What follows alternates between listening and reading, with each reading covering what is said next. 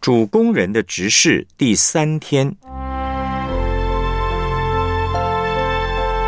主工人的变与不变。格林多后书一章二十到二十二节，上帝的应许不论有多少，在基督都是是的，所以借着他也都是实在的，叫上帝因我们得荣耀。那在基督里兼顾我们和你们，并且高我们的就是上帝，他又用印印了我们，并赐圣灵在我们心里做凭据。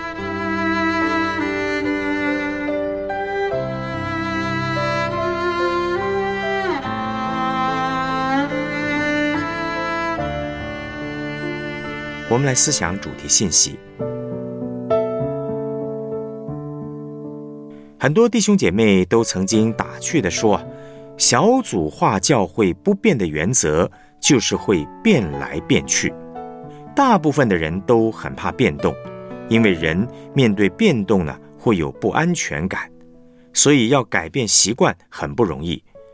保罗在旅行步道当中，原本是要去探望哥林多教会的行程变来变去，让哥林多人对保罗有所不满，于是攻击他。说保罗言辞反复，忽是忽非。主工人认识上帝的变与不变。假如一个人完全不改变，像石头一样僵硬、固执到底，不管环境如何都坚持自己的主张，这种人很可怕，会令到周遭的人伤透脑筋。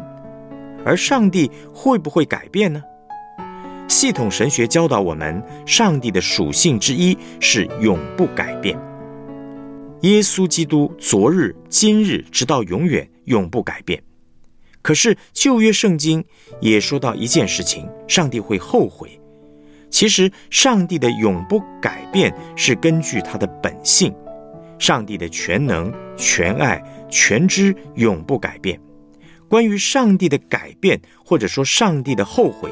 其实只是依照他的本性而有一些外在行动的调整。上帝原先要毁灭尼尼微城，因为他们的恶已经达到上帝的面前。可是上帝还是要约拿去宣告悔改的信息。约拿很不高兴，他认为这些尼尼微人像豺狼虎豹一样的凶狠残暴，害死了无数的以色列人。如果他们没有被审判，实在没有天理，所以他不肯去对尼尼微人传福音。后来，上帝把约拿丢到大鱼肚子里，让约拿非改变不可。约拿不得已勉强去尼尼微城，随随便便讲一篇道，结果竟然发生了创世以来最大的悔改，全城的人都悔改了，连牛羊。都披麻蒙灰，尽时悔改，上帝也因此没有实行审判。约拿当然很不高兴，因为尼尼微人全都得救了。假如人现在最终按着上帝的公义施行刑罚是没有问题的，可是假如人悔改之后，上帝依然实行审判，毁灭全城的话，那就麻烦了，因为上帝的本性是慈爱。希望人能够脱离罪，上帝的改变是根据他不变的本性，人悔改就得救，人不悔改的话就实行审判。上帝的变跟不变，可以用水银来比喻。水银呢会根据环境的温度热胀冷缩，可是水银的本质呢还是水银。上帝的不改变，不是像石头一样。像化石一样僵硬不变，上帝会因着人的悔改而改变心意，不降灾祸，这才是上帝不变的本质，是上帝公义的本性。先了解上帝的变跟不变，那我们才能够了解使徒的变跟不变。主的工人凭着正确的良心行事为人。保罗怎么样回答哥林多人关于他的变跟不变呢？哥林多后书一章十二节，我们所夸的是自己的良心，见证我们凭着上帝的圣洁和诚实，在世为人不靠人的聪明，乃靠上帝的恩惠，像你们更是这样。保罗说自己在世为人，对上帝对人，无论做什么，处事的原则都是凭着良心，特别是在与哥林多教会的关系上，更是长存无亏的良心。所谓良心。是上帝放在我们里面的一个罗盘指南针，让我们能够去做对的事情，不做错的事情。良心，特别是要让我们不去犯罪。任何一个人都有良心，不论是不是基督徒，我们都有良心。人都是靠着里面的良心，在做一些上帝眼中看为正确的事情。保罗在后面说。我有此意，岂是反复不定吗？我所起的意，岂是从情欲起的，叫我忽是忽非吗？意思是保罗不是凭着自己的情欲做事，而是凭着良心做事。人呢，常常会改变；政客常常会为了自己的利益而变来变去，这完全是出于私欲。成人会这样，小孩也会。人堕落以后呢，良心已经出了问题。我们的良心不再是根据上帝的启示而运作，我们的良心已经破损了。所以有些时候，杀人犯也会觉得自己是在凭良心杀人，他的良心根本是黑的。有些人说他凭良心对上帝发誓，他也真的很诚实，可是他所做的事情却是错的。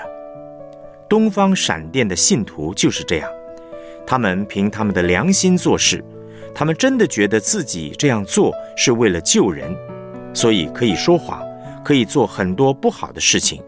他们真的相信，他们是为了要抢救我们这些人的灵魂，免得被全能者审判。可是，他们用恐吓人的方式来做，良心不一定是准确的。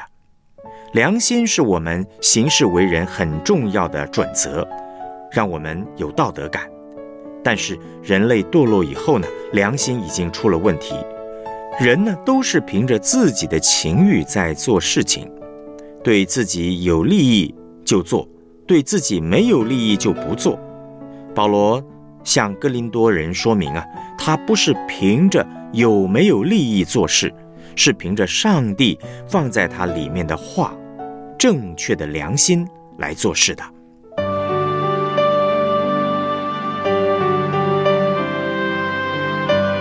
我们来思想两个问题。读完这篇信息，你对上帝的变与不变有什么新的认识呢？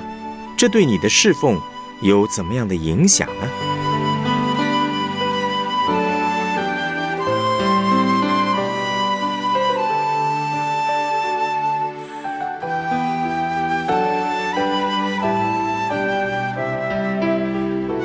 你如何保守自己有正确的良心？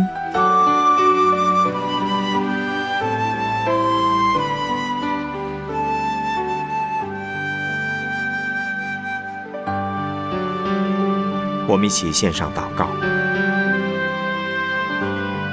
亲爱的天父，谢谢你的慈爱永不改变，让我们在地上可以认识你的信实，也谢谢你的慈爱。才让我们一直有悔改的机会。愿你的圣灵充满我们的心，让我们在每一天的侍奉中，按着你的心意，凭借着正确的良心服侍你、服侍人，好叫你的旨意可以成全在地上，如同在天上一样。奉主耶稣基督的名祷告，阿门。